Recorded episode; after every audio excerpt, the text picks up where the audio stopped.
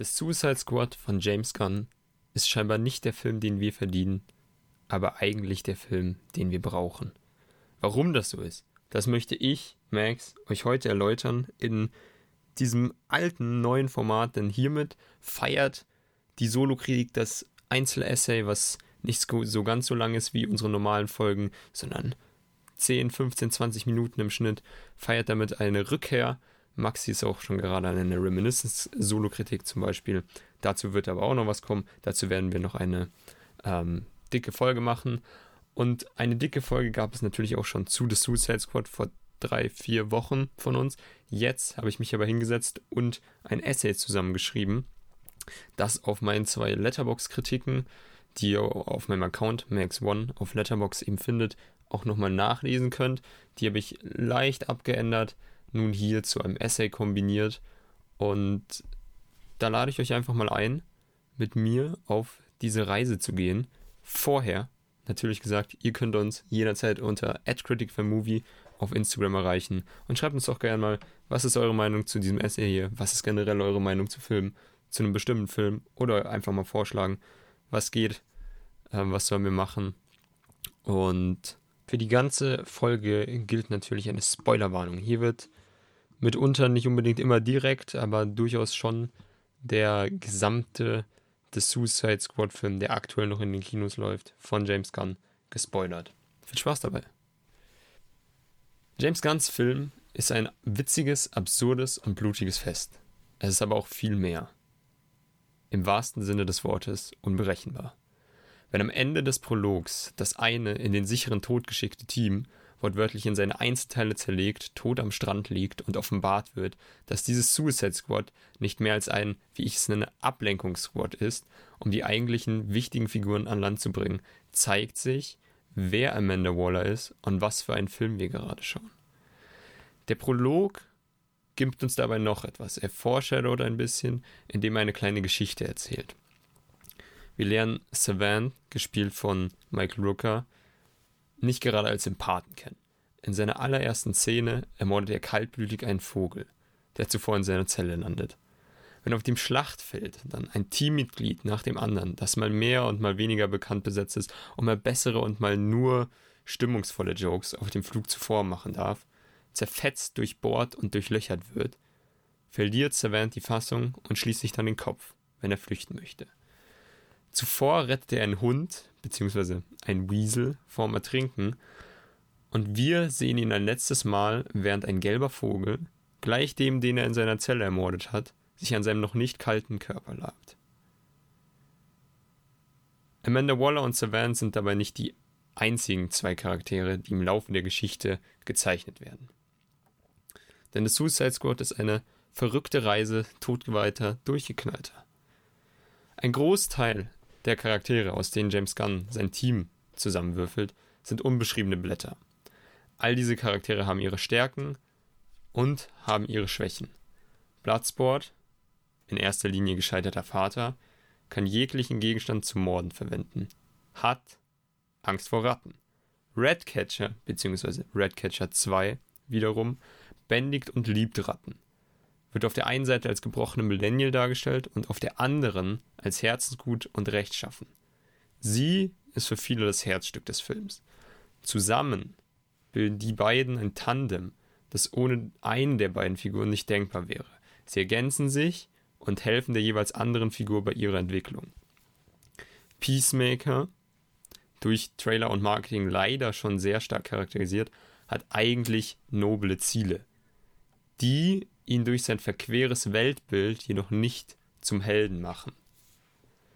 King Shark auf der anderen Seite ist einfach gestrickt, sieht fast jedes Lebewesen als Nahrung an und hätte gern Freunde.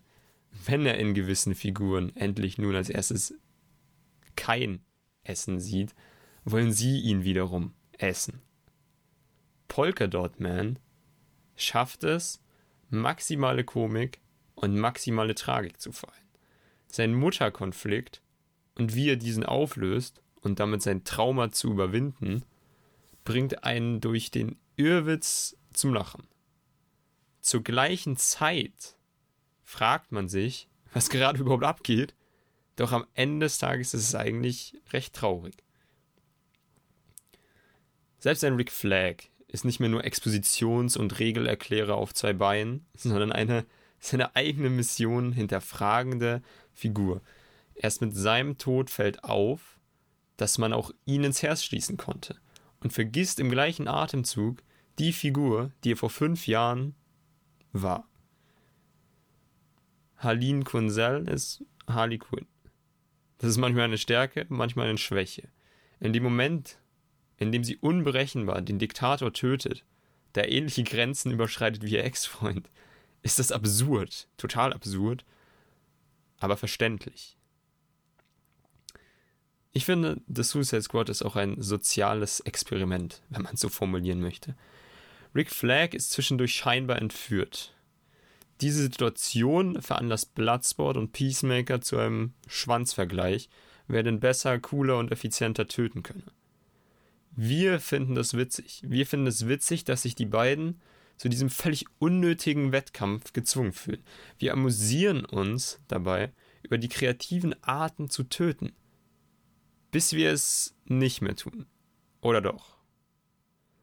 Es stellt sich heraus, die gerade hingerichteten Menschen sind eigentlich freundliche Rebellen.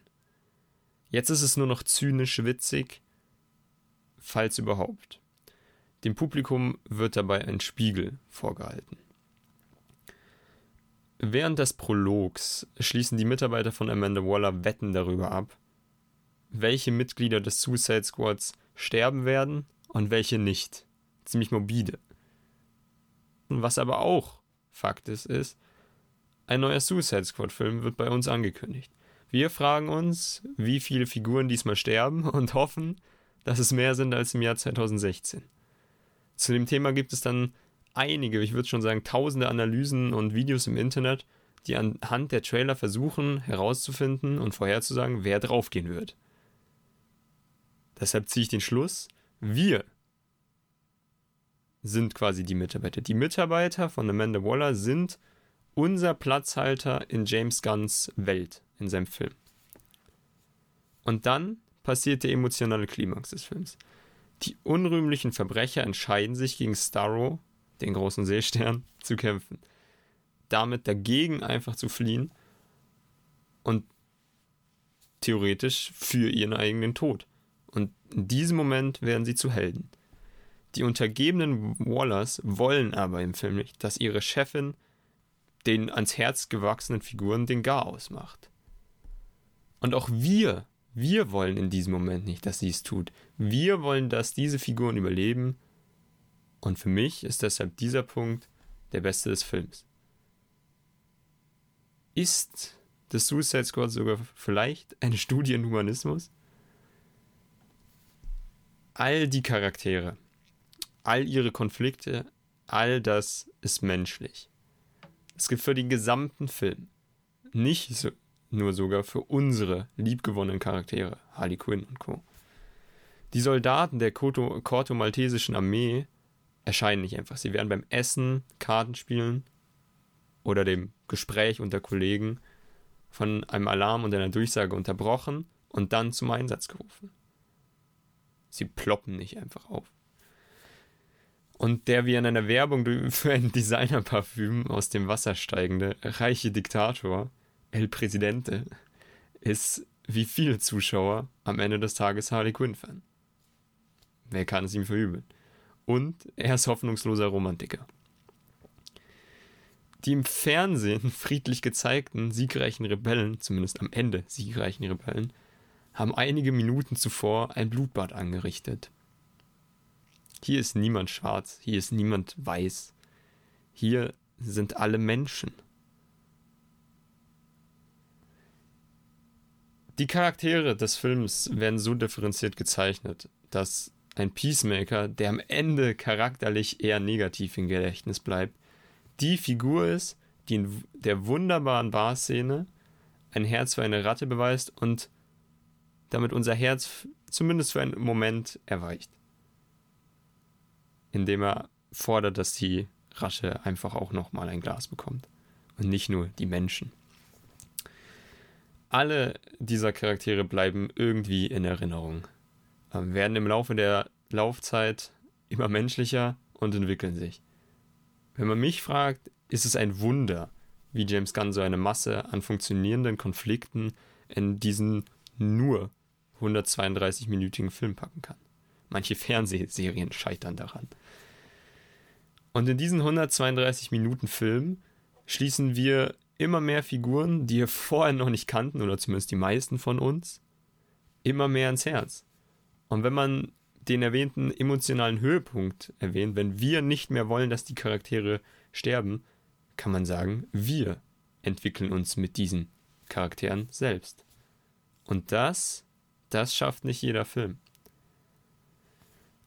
Das Suicide Squad ist zum Teil Komödie, zum Teil Splatter. Es gibt einige brutale Szenen.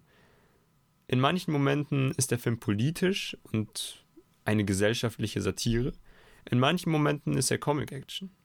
Mal zuckersüß, mal ultra bunt, ganzzeitig absurd. Fragt man mich, wie ich den Film einordnen möchte, dann sage ich, im schlechtesten Fall ist er nur ein großer Spaß im Kino. Im besten Fall ist er ein Antikriegsfilm. Ein absurder Antikriegsfilm. Aber was meine ich denn damit? Da, da möchte ich noch einen Schritt weiter gehen. Ein absurder Kriegsfilm, also absurde Kunst in irgendeiner Art und Weise? Absurde Kunst kann uns Unerträgliches und Unverständliches durch Abstraktion zeigen. Satire kann es durch Vereinfachung und Übertreibung dann zu etwas Erträglichem und im besten Fall Verständlichen werden lassen. Und in meinen Augen kann dieser Film das. Hier wird keine Armee oder das Zielteam geschickt, sondern Amanda Wallers Squad voller Unfreiwilliger. Das Suicide Squad stellt Amerika, den Westen, ja eigentlich uns an den Pranger. Man marschiert in ein feindliches Land ein und der Vorwand, es zu befreien und die Machthaber, die dort gerade sitzen, von äußerst gefährlichen Waffen zu trennen, sie zu enteignen in dem Fall, sie zu stehlen, diese Waffen, oder zu vernichten. Während dieser Mission werden Dutzende Menschenleben geopfert, die scheinbar nicht wichtig sind. Und dazu zählen auch die eigenen. Die Menschen, die dabei über Leben und Tod richten, in diesem Film Amanda Waller, die sogenannten Entscheider, sind dabei nicht vor Ort, sondern sie sitzen sicher in einer Zentrale im eigenen Land. Im fremden Land angekommen, walzt man dann alles nieder, tötet mitunter die Menschen, die dieses Land Heimat nennen und eigentlich gar nichts mit den feindlichen Machthabern, die ja so böse sind, zu tun haben und im schlimmsten Fall sogar Rebellen sind, die auf der gleichen Seite stehen, wenn man von gleichen Seiten sprechen kann. In einem satirischen Gewand lachen wir dann über sowas. In einem bitterernsten Kriegsfilm oder in einer Dokumentation stockt uns bei solchen Stellen der Atem. Und wir vergießen mit unter anderem Tränen. Mit den örtlichen Rebellen schließt man sich zusammen. Man nutzt ihre Ortskenntnisse und verspricht, dass es in ihrem eigenen Interesse liege und man ja gerne helfen würde. Die ansässigen Menschen haben gar keine Wahl. Während des Unterfangens kann es dann mal passieren, dass der böse Diktator getötet wird. Im, Fall, im, Im Falle dieses Films übernimmt Harley Quinn diesen Job. Und dadurch ein eigentlich noch gnadenloserer Befehlshaber an die Macht kommt, beziehungsweise installiert wird. Da kann man nur sagen, bravo. Alles in allem richtet man dann noch mehr Chaos an als geplant. Und verweilt dann doch immer länger, da immer wieder eine neue Aufgabe aufkommt, die unbedingt erledigt werden muss in diesem Land. Zieht man dann endlich die eigentliche Mission durch, stellt sich heraus, dass sie doch ganz anders beschaffen ist als angekündigt oder nach außen hin sichtbar. Man will niemanden retten in diesem Land, außer sich selbst. Man will nicht unbedingt Waffen oder Experimente der Feinde beenden, ihnen ein Ende setzen, irgendwelchen Operationen sie vernichten. Nein. Oberstes Ziel ist es, zu vertuschen, dass die eigenen Hände im Spiel sind. Zumindest kann das sein. Denn es ist nicht ausgeschlossen, dass man eigentlich der Urheber der gesamten Katastrophe ist. Werden dann am Ende, manchmal dauert es Monate, Jahre, vielleicht nur ein paar Tage, aber durchaus kommt es vor, dass Länder ewig besetzt werden, zieht man dann dann endlich die überlebenden Truppen ab, hinterlässt man ein zerstörtes Land, Staub, Asche und eine Menge Leichen. Wenn man sie so nennen möchte, Schuldige, aber auch eine Menge Unschuldige. Schaut man sich nun die aktuelle außenpolitische Lage an, muss man sagen, es hätte keinen aktuell besseren, aber auch keinen bittereren Zeitpunkt für einen solchen Film geben können. Zum Ende noch ein kleiner Gedanke. Marco Rüsch, den viele sicher unter äh, dem YouTube-Kanal Nerdkultur kennen, hat viele, darunter auch mich, darauf aufmerksam gemacht, dass die erste, dass das erste Squad, das wie ich es Ablenkungssquad getauft habe, vor einer amerikanischen Flagge läuft am Anfang.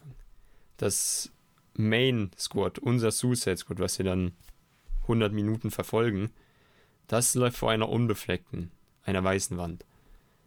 Ersteres ist nur da, um Zerstörung anzurichten. Zweiteres wird zumindest in Teilen, nicht jeder überlebt, nicht jeder wird es, ein Teil aber dieses Team wird später zu Helden bzw. Anti-Helden. Das passiert aber nicht aus dem Grund, dass sie die Mission beenden, nein. Sie werden zu Helden, weil sie wirklich helfen wollen. Danke. Der Vollständigkeit halber möchte ich noch kurz anmerken, ich habe auch das Video von Wolfgang M. Schmidt, bekannt als die Filmanalyse auf YouTube, gesehen. Allzu großen Einfluss dürfte es aber nicht auf meinen Text gehabt haben, denn das meiste davon stand bereits davor. Wem das jetzt alles ein bisschen zu komprimiert, zu viel äh, Input war für diese Viertelstunde, der ist herzlich eingeladen, meine zwei Letterbox-Kritiken zu lesen. Wir werden die bei Zeiten auch noch auf unserer Website veröffentlichen. Und ähm, schreibt uns gerne mal eure Meinung zu The Suicide Squad. Vielleicht auch gerne zu diesem Essay, gebt gerne Feedback. Wollt ihr mehr solche Essay-Videos, die kürzer sind, die man, wo man sich wirklich mal eine Viertelstunde hinsetzt und dann geballtes Wissen oder hoffentlich Wissen anzuhören? Und wer zuerst das jetzt hier gehört hat, den kann ich noch unsere ein, eineinhalb Stunden, ich weiß gar nicht mehr, wie lang es war, The Suicide Squad Folge, die ich gemeinsam mit Maxi gemacht habe, anhören und dann nochmal einfach zuhören, wie wir unseren Gedanken freien Lauf lassen. Wir reden natürlich erstmal spoilerfrei darüber, für all die Leute, die damals sich noch nicht sicher waren. Dann voller Spoilern, unsere Gedanken, was sagen wir zu einzelnen Szenen, wer sind unsere Lieblingscharaktere und all das. Ich hoffe, ihr hattet ein bisschen Spaß bei diesem Essay. Und äh, wir freuen uns natürlich, wenn ihr uns eine Bewertung gebt. Abonniert sowieso und wieder vorbeischaut, wenn, wenn eine neue Folge The Critic, the Fan and the Movie kommt. Bis dann.